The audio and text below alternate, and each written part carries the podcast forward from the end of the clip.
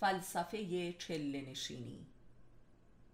چله و چله نشینی که یکی از شاق ترین عبادات در میان اهل سلوک عرفانی در جهان اسلام می باشد برخواسته از یک واقعه قرآنی است و آن ماجرای حضرت موسی است که در طلب دیدار با خداوند مدت سی روز در کوه سینا انزوا و اعتکاف گزید و هیچ خبری نشد.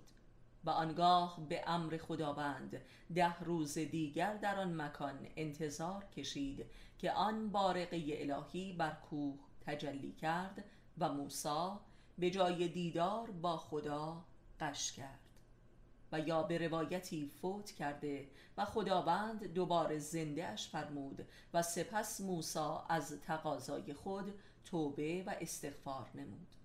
بنابراین چله نشینی یک تقلید از حضرت موسی علیه السلام و بلکه از خداست. و طبق معارف شیعی این نوع تقلید باعث گمراهی و کفر است. همانطور که علی علیه السلام میفرمود که ای مؤمنان از من تقلید نکنید که کافر می‌شوید. مگر اینکه حداقل یک پیر و مراد عرفانی به مریدش طبق تشخیص خود امر به چله نشینی کند که یک مراقبه روحانی بس شاقه است.